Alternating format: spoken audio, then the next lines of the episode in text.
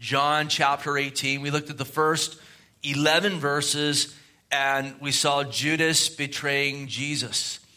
This morning, we pick it up in verse 12, and Lord willing, we'll get down to verse 27.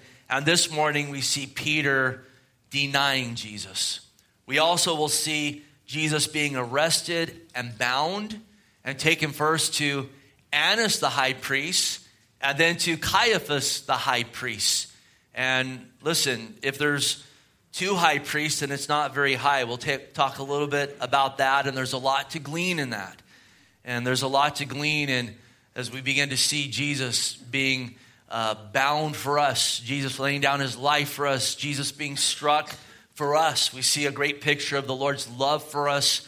And again, the liberties and the freedoms and the healings we have through Jesus and what he's done for us.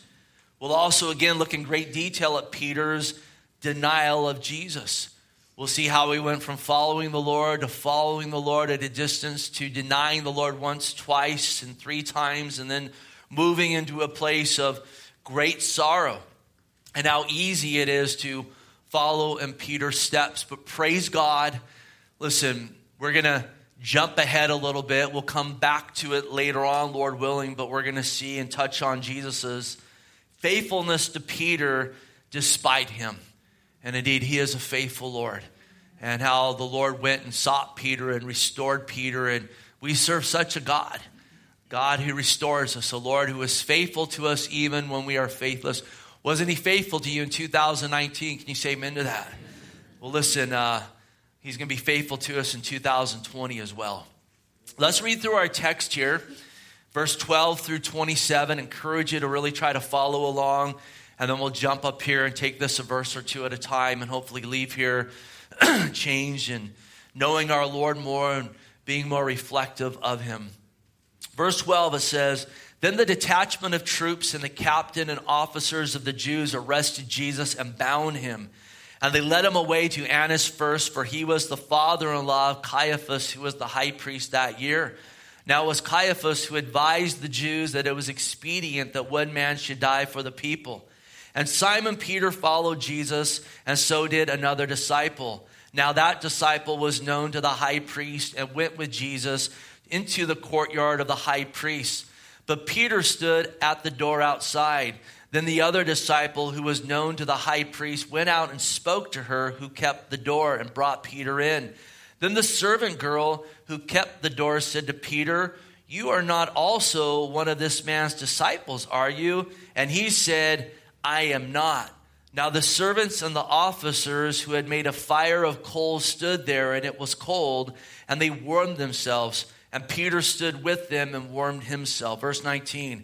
Then the high priest, uh, the high priest then asked Jesus about his disciples and his doctrine.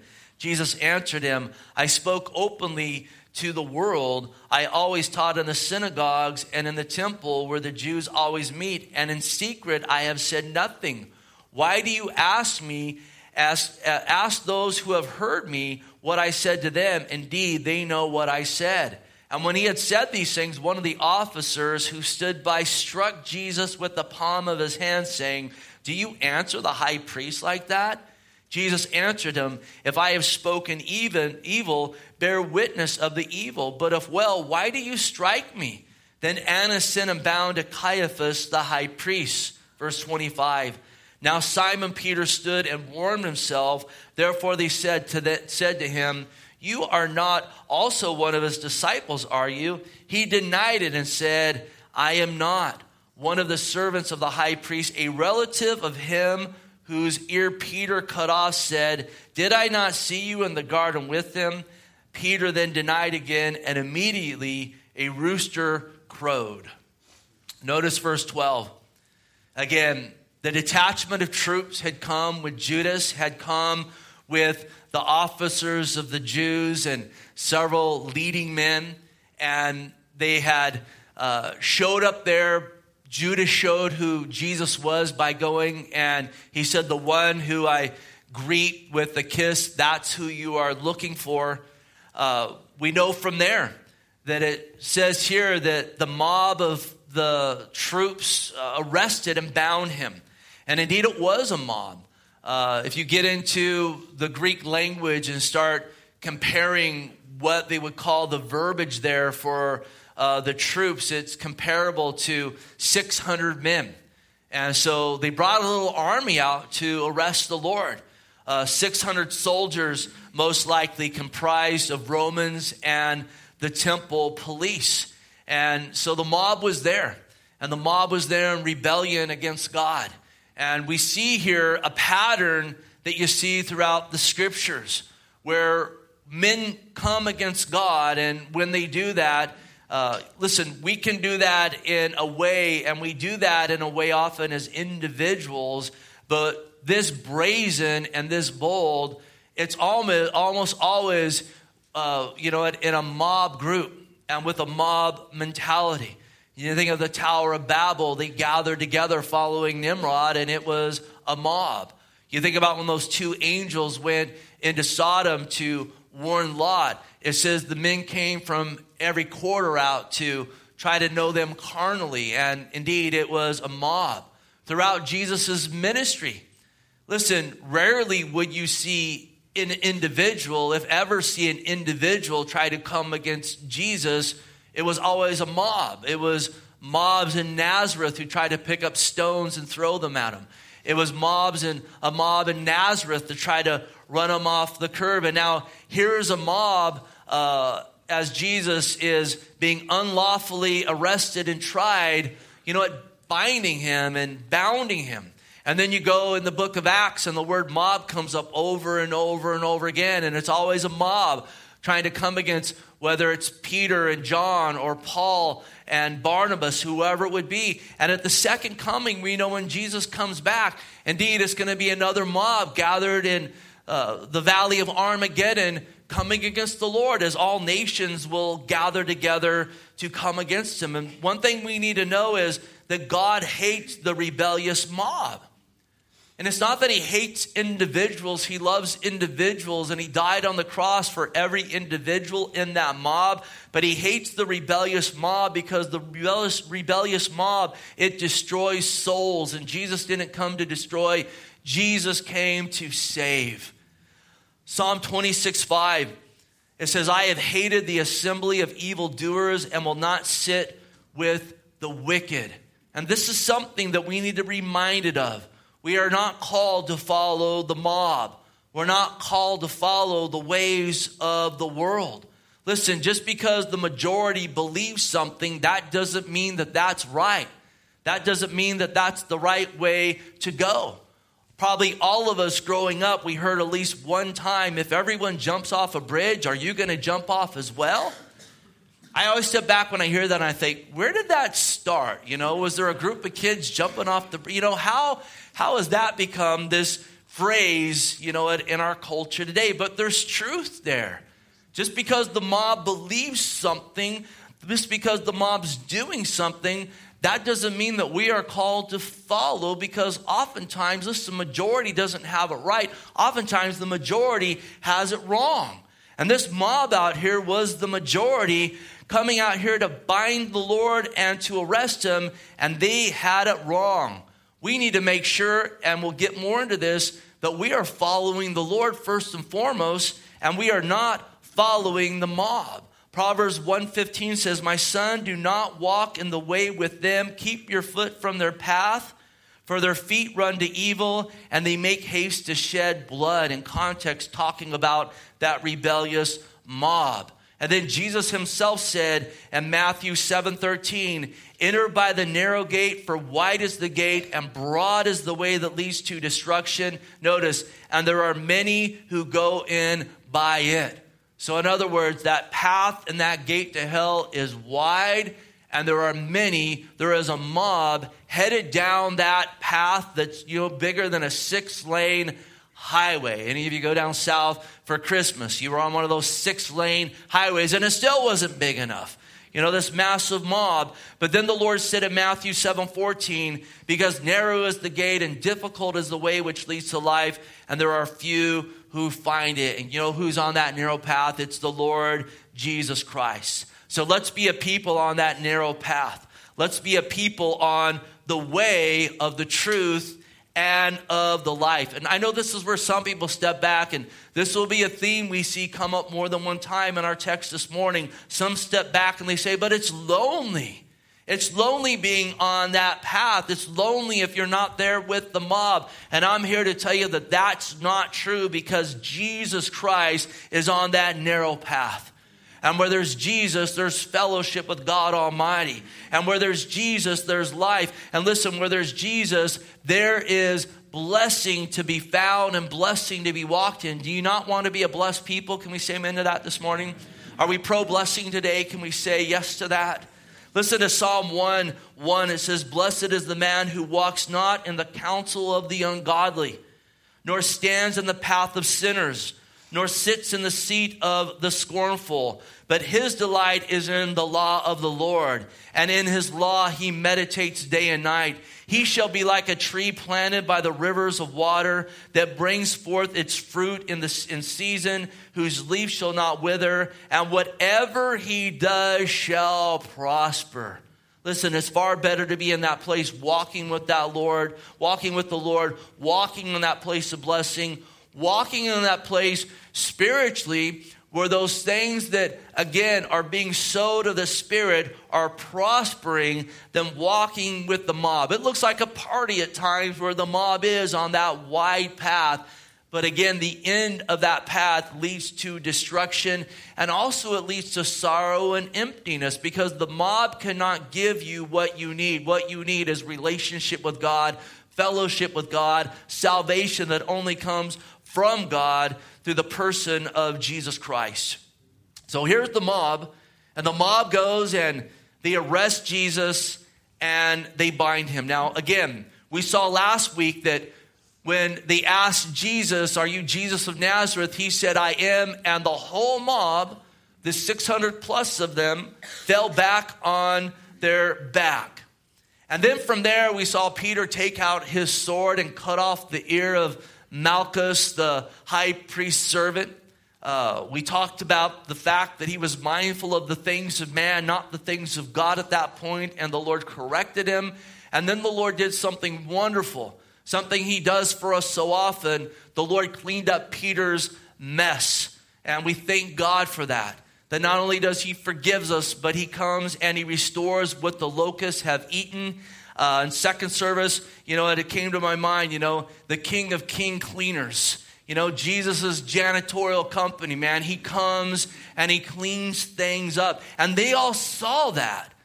They saw themselves knocked on their back. Can you imagine the power of God knocking you on your back in that way? This wasn't some you know, tent revival where people got hypnotized, you know, fell over and nothing came of it. This was God speaking and these people being flattened. And then they saw God picking up a man's ear that had been cut off and it had to have been bleeding profusely and healing him. And then we know that the Lord in another gospel said that at any point he could call for 12 legions of angels and they would come down and destroy the whole lot of them. But despite all of that, Jesus did not. He could have, and he would have been justified in doing it, but he didn't. And he didn't do it because this is why he came. He came willingly, and willingly he let them bound him, willingly let him arrest him, willingly he let them crucify him. Why? Because he was thinking about, are you ready for this? He was thinking about you. And he wanted to make a way of salvation for you and for me and any and all who would call upon the name of the Lord. He laid down his life so we can live. Is that not good news today? I mean, that's glorious, glorious news. Also, know this listen, he was bound. He laid down his life so we could have everlasting life by grace alone, through faith alone, and him alone. As again, he would resurrect from the dead and defeat death. He was also bound so that our bondages could be broken. Jesus Christ is into breaking bondages. Are you in bondage to anything practically this morning? Well, the Lord Jesus Christ, it's his heart that those bondages would be broken in 2020. Do you believe that? Do you know that? I know some people begin to think, but I've been in this bondage practically for such a long time. I don't know if it can be broken. But listen, all things are possible in the Lord Jesus Christ. And the Lord Jesus Christ came to save our soul and he came to break bondages. He proclaimed it himself. When he was in Nazareth, he went in there in the synagogue and he opened the scriptures to Isaiah 61 and he read, The Spirit of the Lord God is upon me because the Lord has anointed me to preach the good tidings to the poor. And he has sent me to heal the brokenhearted. Notice, to proclaim liberty to the captives and the opening of the prison to those who are bound. He became a curse for us. Galatians 3:13 Christ has redeemed us from the curse of the law having become a curse for us for it is written cursed is everyone who hangs on a tree. Notice that the blessings of Abraham might come upon the Gentiles in Christ Jesus and that we might receive the promise of the spirit through faith Praise God, we come to Him, and the bondage of sin positionally is broken. We're under the shed blood of the Lord. And then the Lord begins a work on our lives practically. And listen, if you want those bondages broken, I'll give you one word. I'll give you the name of the person who is the bondage breaker. It's the name of Jesus. Draw near to the Lord. Throughout John, we have seen that theme over and over. Believe in him, abide in him, draw near to him, and you will bear much fruit. And listen, the more fruit that is born in your life, the more those things are broke to the glory and the honor of God. Listen, don't give up hope this morning. Continue to draw near to the Lord. Continue to rejoice in God. To continue to allow the Lord to work in your life. Can we say amen to that today? And then notice 13 and 14. It says, And they led him away to Annas first, for he was the father in law of Caiaphas, who was the high priest that year. Now it was Caiaphas who advised the Jews that it was expedient that one man should die for the people. Now, what's interesting as you continue to read the text as we just did, before they send him to Caiaphas, he goes to Annas first. When he's there with Annas, um, Jesus answers his question, and then one of the temple police there strikes the Lord and they say, How dare you speak to the high priest that way? So, who's the high priest? Annas is claiming to be the high priest, and Caiaphas is hanging, claiming to be the high priest. And biblically, there was only one high priest in the Old Testament. And if there's two high priests, then it's not very high, is it? Just think about it. Well, history reveals to us, and you can see this in the scripture as well. Annas was removed by Rome. The Jews were under the authority of the Romans. And Annas had four sons and a son in law who he would rotate through to be the high priest. And really, they were considered the puppet priest, and Annas was considered to be the high priest by the Jews. Oftentimes, though, as it is, God and men see things differently. That's how the Jews saw it.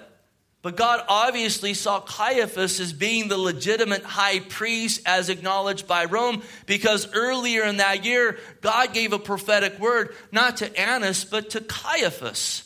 And indeed, we see it's a prophetic word. We read about that or read about it in John chapter 11, that the Lord gave him a prophetic word even as an unbeliever. Listen, God can speak through a, uh, through a donkey if that's how he needs to get the message across. And he spoke a prophetic word that one man, as it says here, uh, would it be expedient that one man should die for the people. And it was a true word that one man would die for the people. It'd be the person of Jesus Christ, who would not only die for the people of Israel, but for the people of the world, for us to make that way of salvation for us. It was a truth right there. Their problem was as they interpreted that prophecy wrong. They took that as someone needs to die for Israel so Israel can continue to prosper and not be wiped out by the Romans. They were very short sighted in this prophetic word that had been given. God had a more grand plan. He had the plan of one man dying for all of mankind, from Adam to the second coming of Jesus Christ, shedding his blood for us, that again, whoever would call upon the name of the Lord would be saved. and be part of the kingdom of God, not for 70 years here on earth, but forever and ever and ever and ever. His ways are higher than ours. Won't you agree with that? Also, just another note here, something that I think we should take to heart. Listen, it really doesn't matter what title you give yourself. Annas gave himself the title of the high priest. The Lord knows who you really are, knows what you were really called to do, and we are going to give an account for that, not for what we force our way into. Hear this this morning. Listen, if you're a fig tree, then produce figs. Don't try to produce apples because it will not happen. And if you're a fig tree, then abide in the Lord versus abiding in the desire to be an apple tree. If you abide in the desire to be an apple tree, you're going to wither up. But if you abide in the Lord, you know what you're going to do? You're going to produce figs galore. And of course, that's an illustration for us. Part of abiding in the Lord is finding what God has called us to walk in and then to go out and walk in that and to embrace it. And how many times have we been guilty of striving to something and to walk in something God has not called us to? And oftentimes it goes back to our pride, and it's a fruitless endeavor, it's a frustrating endeavor. Man, embrace how God has uh, made you in Christ and what He has called you to, and absolutely, uh, listen, run that race to the fullest to the glory of God Almighty. And don't worry about what men call you or how men put a title on you. Get about the business that He has placed upon you in the Lord Jesus Christ. Now, verse 15, it says, And Simon Peter followed Jesus, and so did another disciple. Now, that disciple was known to the high priest and went with Jesus into the courtyard of the high priest. Now, as we lay these things out and we compare scripture with scripture, this is the first mention of Peter after the arrest here. And it says here, first of all, that Peter followed the Lord. The next mention, if you put it in chronological order, if you look at the harmony of the Gospels, you go to Luke 20, 22 54, and it says, having arrested him, they led him and brought him to the high priest's house. But Peter, notice here, followed at a distance. And so we went from following the Lord to following at a distance. And we already read in the text, and we'll see more in detail. Then he goes to denying the Lord once, and then denying the Lord a second time, and then denying the Lord the third time. And we'll see each, each time this denial is, is even more aggressive and more profound. And then he would go to a place of great sorrow and a place of weeping. And this all, in part, was, you know, it laid on the foundation of Peter telling the Lord before, no matter what happens, I won't deny you. If I have to die with you, I'm willing to die with you. It really went back to a place of pride. Now, we've been learning through the Gospel of John and Jesus' teaching in it that the closer we get to Jesus, the more we abide in Jesus, the more godly fruit we will bear to his glory, and the more faith will abound. Listen, abiding in the Lord is being in that place of not following him at a distance or following, you know, at a distance, then farther and farther and farther, then moving into a place of beginning to deny him. But it's a thing of, again, getting near to him every single day. Abiding as Mary at the foot of the Lord worshiping Him, speaking with Him, listening to Him. It's us being a worshipful people. It's us being a prayerful people. It's us being a people of the Scripture. It's us being a people willing to make certain sacrifices to say, listen, I'm going to afflict my soul in this area. I don't want my life just to be about pleasure seeking. I want to put this aside so I can spend more time with my Lord. And that takes a real step of faith. But listen, life is found when you take those steps of faith. John 15, 5, I'll read it again. Jesus said, I am the vine, you are the branches. He who abides in me and I in him bears much fruit, for without me you can do nothing. And the closer we get to him, the more we abide in him, the more our faith will abound. The opposite side of that is, though, the more we follow at a distance,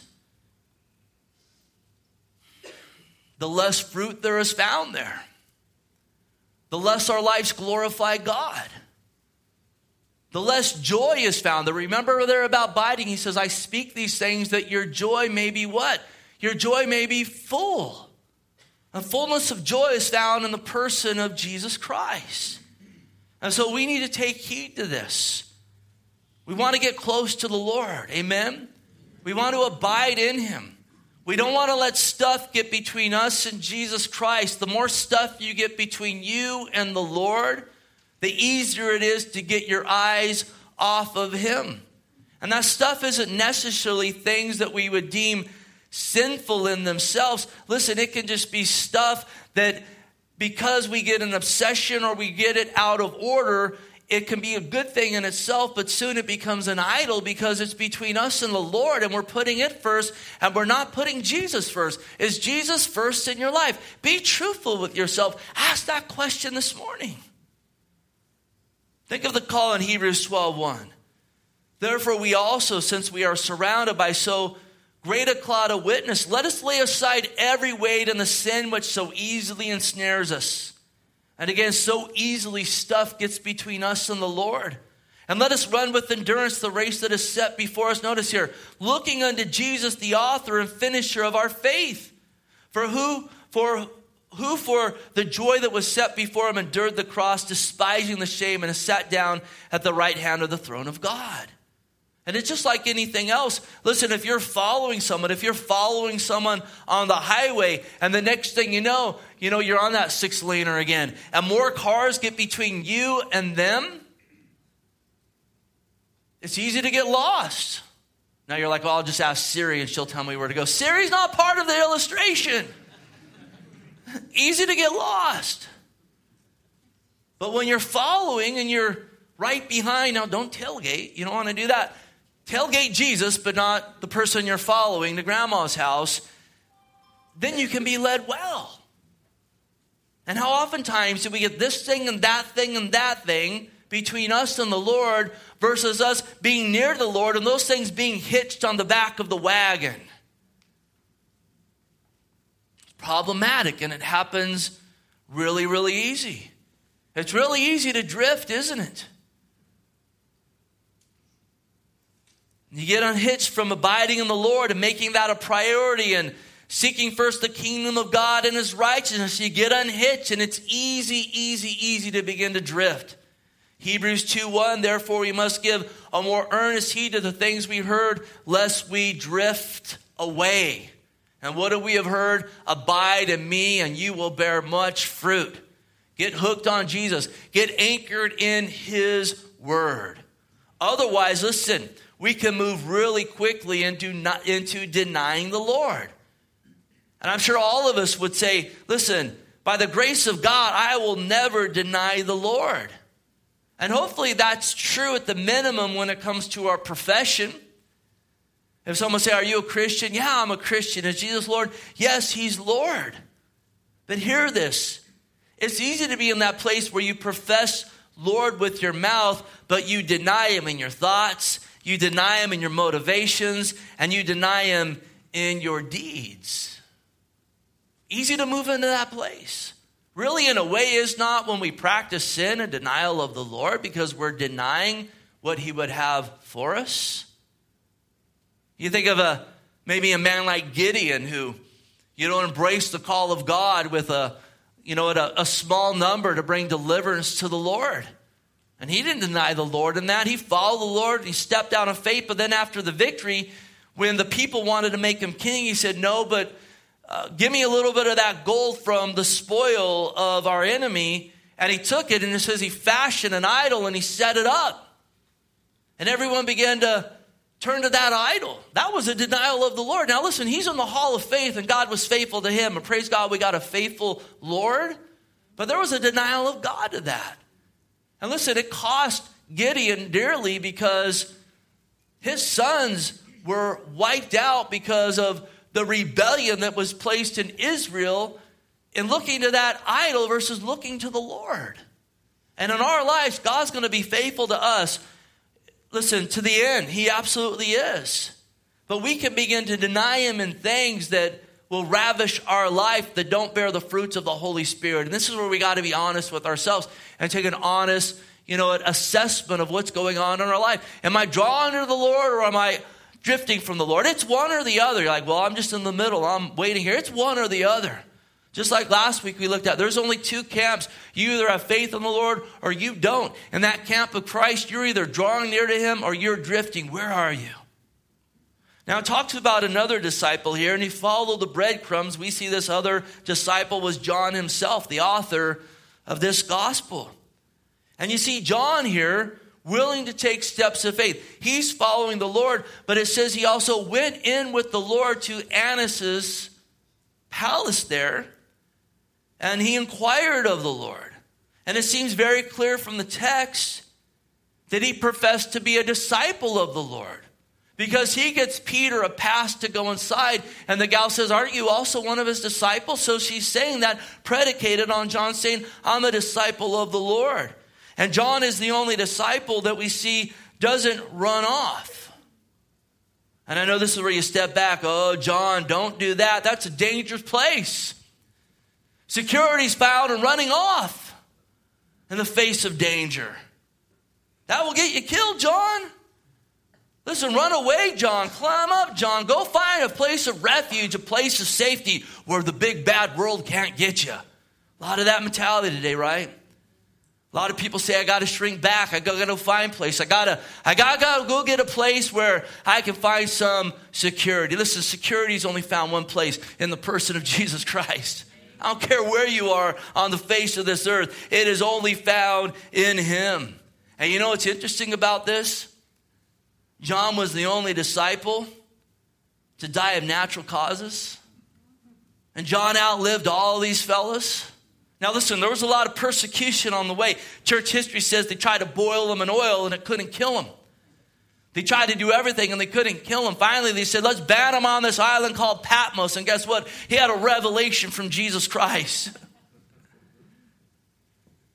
Steps of faith always trump, listen, moves of fear. Don't be led by fear, be led by faith.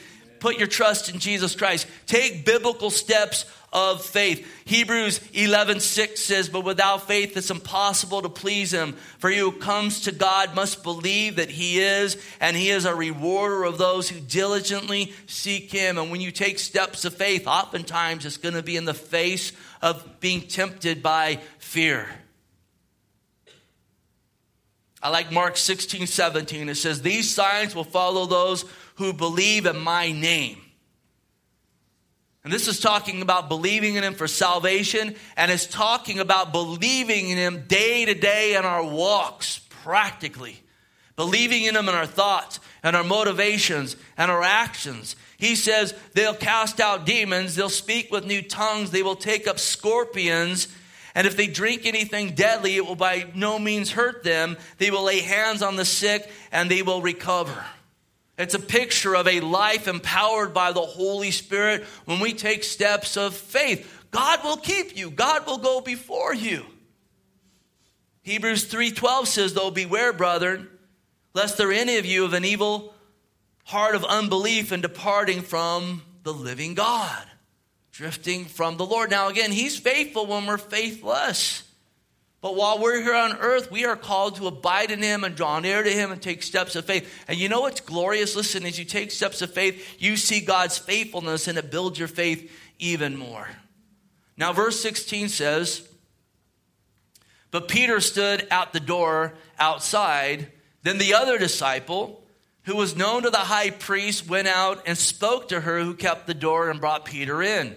Then the servant girl who kept the door said to Peter, You are not also one of this man's disciples, are you? And he said, I am not.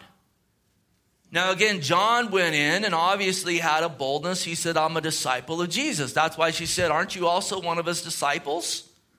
And amazingly, again, he was kept by the Lord. Very simple. Very simple, again, in word, but Boy, isn't it hard oftentimes in our practice because the flesh resists that. It says, no, do things your own way. That gets you in trouble following the Lord. And even to get you trouble with men, listen, God has a hand on you every step along the way. God kept John. But she asked Peter, Aren't you one of his disciples? And he denied it. In Mark's gospel, we get more, more detail of this. In Mark 14 66, it says, Now as Peter was below in the courtyard, one of the servant girls of the high priest came. And when she saw Peter warming himself, she looked at him and said, You also were one of Jesus, you, you also were with Jesus of Nazareth. But he denied it, saying, I neither know or understand the things you are saying. And he went out on the porch and a rooster crowed. And so, listen, he lied in this denial. I don't even know what you're talking about. And then he lied again. I'm not one of his disciples. It was a double lie. And because, again, this was all built on his pride, it didn't even faze him. He didn't even remember at this point that the Lord said, You're going to deny me three times. It seemed like the safest route, though, no doubt, in his mind. He's thinking, I'm going to be kept because the Lord right now is being grilled and they're beginning to strike him, they're beginning to beat him. He knew that they wanted to kill him. And he's thinking, this is the safest route to deny the Lord. Yet, listen, this would not lead him to being kept in a place of peace like John. It would lead him to a place of being unkept. It would lead him to a place of sorrow, a place of despair. It would lead him to a place of bondage, and sin always does that. Proverbs 22 8, he who sows iniquity will reap sorrow, and the rod of anger, his rod of anger will fail. Always the case. Now, notice verse 18. Now, the servants and officers who had made a fire of coals stood there, for it was cold, and they warmed themselves, and Peter stood with them and warmed himself. So, again, he goes from following the Lord to following at a distance to denying the Lord the first time. Now he stands among, again, the world members, part of the mob, warming himself around their fire. Beware of baby steps away from the Lord. It really all started when he said, Lord, I won't deny you. When the Lord said, You're all going to be scattered, the Lord gave him the word. There's going to be a fulfillment of prophecy. The shepherd will be struck, the sheep will be scattered. Not me, Lord. Yeah, all these scrubs, but not me. I'm above them. I'm a super disciple. That's where it started. He didn't have a humble heart and recognize, yeah, I'm capable of doing that. Lord, help me. If it was prophesied I'm going to scatter, then let me scatter, but all the way I hope I'm crying out to Jesus. But instead, he stood on, I won't deny you. Then he followed. He followed at a distance. He denied the Lord. Now he's warming himself around their fire. Listen, beware again of those baby steps away from the Lord. They will lead to the world's fire. And we're to be in the world. We've read that in John. We've been taught that, but not to be of it. And absolutely, we're not to be warming ourselves with the fires of the world, the fires that bring them comfort the fires that warm their soul and so forth, those strange fires that are not of the Lord that, again, will burn out soon. They're not lasting. And it's easy to get in that place where you're running around, again, seeking the things that the world seeks first, living for pleasure versus living for the Lord. The Lord's given us different instruction. 2 Corinthians 6:14 do not be unequally yoked with unbelievers. And Peter's here yoked right up with them. For what fellowship has righteousness with lawlessness? And what communion has light with darkness? And what accord has Christ with Belial? Or what part has a believer with an unbeliever? And what agreement has the temple of God with idols? You are the temple of the living God, as God has said, I will dwell in them and walk among them. I will be their God, and these shall be my people. Therefore, notice, come out from among them and be separate, says the Lord. Do not touch what is unclean, and I will receive you, and I will be a father to you, and you shall be my sons and daughters, says the Lord Almighty. Now, again, we're called to be in the world, but not of the world. And when we're of the world, we put a hindrance on that father son, that father daughter relationship. But when we say, I'm going to be in the world representing the Lord, but I'm not going to be of it, I'm not going to pursue their fires, I'm going to pursue God Almighty. That father son, that father daughter relationship flourishes. And it's amazing how then you have a joy and there's a light that abounds. That hopefully some of those folks over this around this little minuscule fire begin to look up and say, well, wait a minute, I'm, I'm drawn to this. That's real life over here. Now, verse 19 says, the high priest then asked Jesus about his disciples and doctrine. Now, this is Annas. They're calling him the high priest here. Well, who is it, Annas, Annas or Caiaphas? He asked Jesus about his disciples and doctrine. Jesus answered him, I spoke openly to you in the world. I always taught in the synagogues and in the temple, where the Jews always meet, and in secret I have said nothing. Why do you ask me? Ask those who heard me what I said to them. Indeed, they know what I said. Now, these men are full of evil suspicions. They hated Jesus, they loved their sin, they were hypocrites themselves who continually walked in secret, who were one thing on the outside, were another thing inside, and they're projecting who they are upon Jesus. Surely he's hiding something that's evil. Hear this this morning. Listen, 1 Timothy 6 4, it warns against evil suspicions. 1 Corinthians 13 5, the love chapter says, Love thinks no evil. It believes the best until it knows what's true. And yet, so many people, their life is driven by evil suspicions to their demise. Listen, evil suspicions will suck up your joy. They often lead to slander and foolish actions. And hear this, they're often wrong. We should 100% test all things by truth, by the Word of God, by facts, but never by your hunch or your agenda. And some people run around and they test everything by their hunch. Well, I got a hunch. There's one thing if the Holy Spirit reveals something to you, if He does, He'll confirm it by two or three witnesses. It will be confirmed as fact.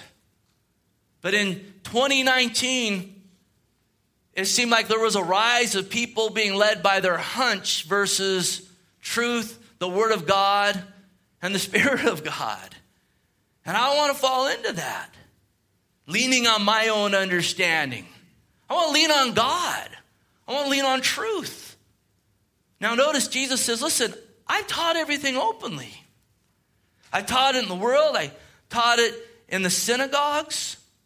He taught the same message everywhere he went. It was repent and believe in the gospel. Mark 1:15 says that. He started off preaching repent and believe in the gospel and he preached that everywhere he went. Throughout John, the theme we've seen over and over again is believe in me and to believe in him, you got to turn from what you're believing to put your faith in him to be your Lord. And he proclaimed this openly and boldly and hear this with clarity over and over and over again. And God's word is proclaimed with boldness and with clarity. Proverbs 8 8, all the words of my mouth are with righteousness, and nothing crooked or perverse is in them. They are plain to him who understands, and right to those who find knowledge. Now, listen, with that said, hear this this morning, heed this warning. Beware of individuals and groups who claim to have secret knowledge. And there's a growing amount of these characters and groups all over the place. I get really leery when someone puts out a book and it's the secret of fill in the blank. It's the mystery of fill in the blank. It's the journey into the mysteries of the inner chambers. Listen, run away from individuals who claim they're speaking for God when what they're saying God is saying is not found in the scriptures. Or we see it all in between the lines. I got the lines. I don't need in between the lines. Listen, run away from these revelations of supposedly Jesus speaking that are not found in the scriptures. The most popular devotional over the last 10 years is a book called Jesus Calling. And there's some scriptures in there, many of them taken greatly out of context, and most of it is Jesus says he's going to show up with flowers and candy and take you on a date tonight. When did Jesus say that? Serious. Go open up the Gospels. That's Jesus really speaking. Open up the Word of God. Make sure if you're reading a devotion, it is rooted and grounded in Scripture, not in some word given to someone who is practicing occultic practices. And indeed, the author of that book does that. She acknowledges God calling where they were listeners in a spiritual realm, and it's completely a New Age book. Now, listen, these groups oftentimes get big followings. Individuals get big followings. Why? Because people want to feel like they're special. They want to know something other people don't know. And it appeals to the flesh and pride. But these things are all forms of Gnosticism. The occult, listen, it means secret. We know something you don't know. Jesus, I spoke openly. Go ask those who heard me what I said. I spoke with clarity. You can study God's word your entire life and you'll just be scratching the surface. If you've grown bored of that and you're like, I got to get something else, listen, you need to get your heart right, is what you need. Get in God's word. Listen, it, I, this is the third time I've taught verse by verse through John. I'm like, I could start teaching this again. There's so much here. We're not going to do that, but I could. His word is good, it will feed your soul. You'll get real revelation from God Almighty as you dig deeper. Verse 22. And when he had said these things, one of the officers who stood by, Jesus, stood by struck Jesus with the palm of his hand, saying, Do you answer the high priest like that? Now, this is prophetic. He laid down his life for us. He was bound for us. He was struck for us. Isaiah 53 5 prophesied hundreds of years earlier. He was wounded for our transgressions, he was bruised for our iniquities. For the, the, chase, the, the chastisement or the chastisement of our for our peace was upon him, and by his stripes we are healed. He was struck for us. We deserve that strike. But he was struck by more than the hand of man, by the hand of God the Father himself, for me, for you. And then here's this officer. Do you answer the high priest like that? You talk about blinders. Jesus is the high priest. but he did this in his self righteousness. I'm an officer of the high priest. You know who I am? Listen to this this morning. Listen, self righteousness, legalism, it strikes at the person of Jesus Christ. I do it. Quickly, verse 23 Jesus answered him, If I've spoken evil, bear witness of the evil, but if well, why do you strike me? Notice, Jesus doesn't strike him back. Can you imagine if Jesus made a fist and just punched him at one word, they all fell over? He could have literally knocked him to the moon. He does call him out, though. State your case, man. Notice here, no answer. How many run around in the world today believing they have a case against God? They have no case. They misinterpret his, misinterpret his mercy and grace day after day with this idea that they're empowered and they're going to judge God.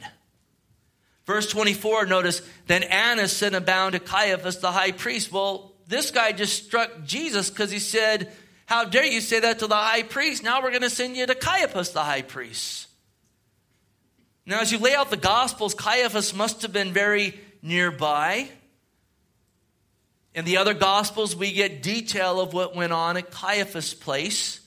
I don't have time to read it, but Matthew 26, 57 through 68 gives a detailed account. They gather and they seek to bring false testimony against Jesus. None's found. Finally, someone says, I heard him say, Destroy the temple of God, and he'll build it again in three days. And they all cry out, Blasphemy. And they tear their clothes. And in 67, it says, Then they spat in his face and beat him, and others struck him with the palm of their hands, saying, Prophesy to us, Christ, who is the one who struck you? And not only did he know every hand that struck him, he knew when they were conceived, he knew every cell of their being, he knew every hair on their head, and he continued to go through with it because he loved every single one that struck him. And really, it's been said many times we were amongst that mob striking him and putting him on that cross in our rebellion, and yet he went through with it for you and for me. What an awesome God. 25 Now Simon Peter stood and warmed himself. Therefore they said to him, You are not also one of his disciples, are you? And he denied it and said, I am not. And notice the exclamation point there. At this point, Peter had settled himself into that fire. Jerusalem can get cold, it can even snow up in Jerusalem. And he's settling himself in this fire. Now he's kind of, you know, a picture of someone in a full on backslidden state. And to his flesh, it was a lot more comfortable being there around that fire, being warm. A lot more appealing to his flesh than being bold for Jesus and what might come to him. And that's always the case. Listen, the flesh always is drawn towards that which is comfortable, that which seems secure. And that's at an epidemic all time high. Speaking of the last days, 2 Timothy 3 4 says, There'll be lovers of pleasure rather than lovers of God, having a form of godliness but denying the power, and from such people turn away. And we need to turn away from our flesh that just wants to seek comfort, that just wants to live for the fires of this world. Hear this. Listen, the more you embrace the things of the flesh, the more you're going to deny the power of the Holy Spirit in your life. It's just the truth. He denies him a second time, and again, a big exclamation point. And in Matthew 26, 17, or 20, excuse me, 26, 72, it says, But again he denied him with an oath. I do not know the man. So his denials are getting more brazen and bold.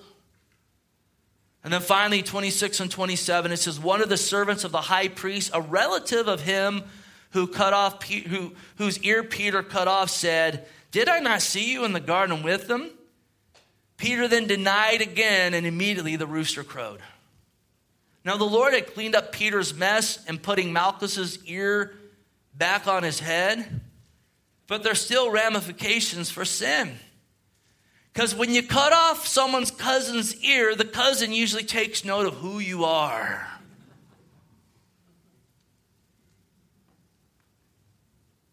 It's like, hey, Holmes, you cut off my cousin's ear. I saw you out there, essay. That's what's going on here. He's pressing him.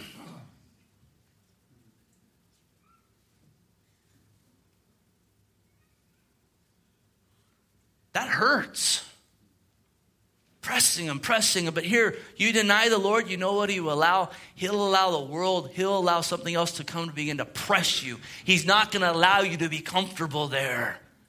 He's around the world's fire, he's with them, but even there, he's not of them. They're comfortable. He's not comfortable at all, he's uncomfortable.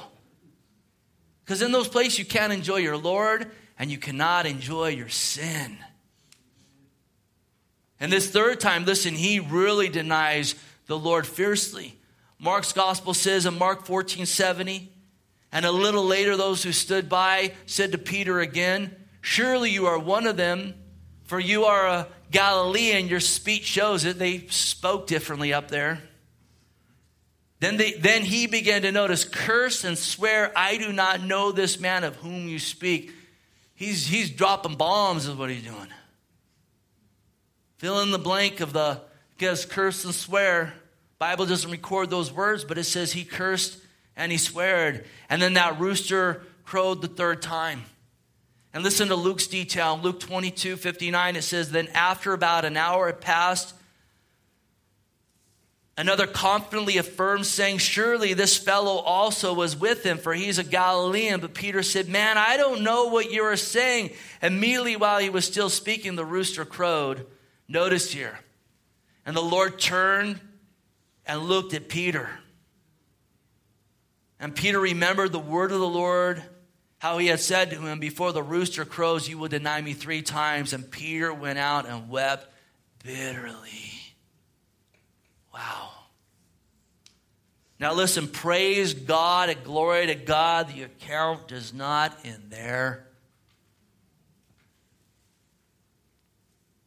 In Mark 16, 6, the Lord had resurrected. He appeared to the ladies that were at the tomb.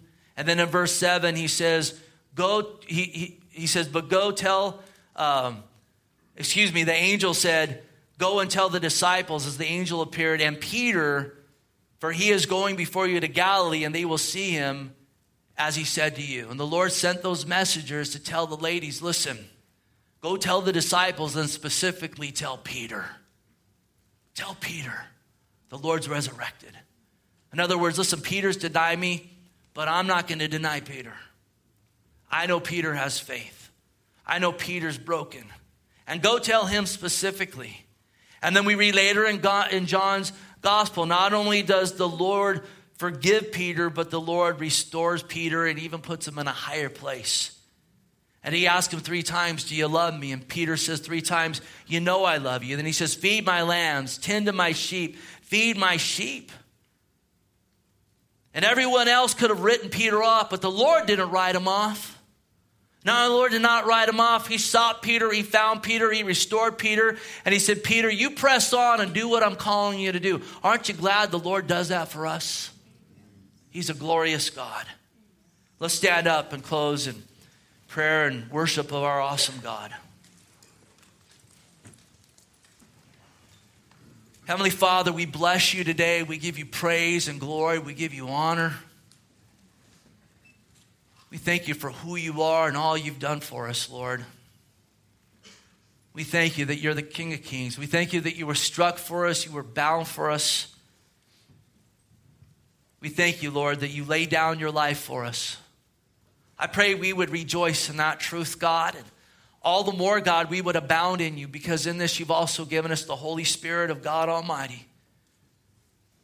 If you're here today and you don't know the Lord, listen, today's a day of salvation. Jesus went to the cross for you. He went to make a way for you to be forgiven, for you to be restored in a relationship with Him, for you to have everlasting life. And it's a free gift, but make no mistake, it's a free gift that will cost you your life. That's what repentance is. It's saying, I'm going to lay down my life, I'm going to lay down my way. I want to put my faith in Jesus. I want to put my trust in you. I'm asking you to be my Lord, to govern my life. You're the King of Kings. Be the King of my life. And listen, He'll meet you where you are right now. He won't deny any of the call on His name.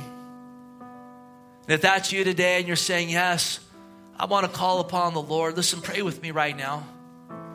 Call upon Him right now. Let's pray together. Those of you that know the Lord, I invite you to pray with me as well. Just pray with me. Say, Dear Lord Jesus, I know I need you. I need to be forgiven because I'm a sinner. I believe you died for me.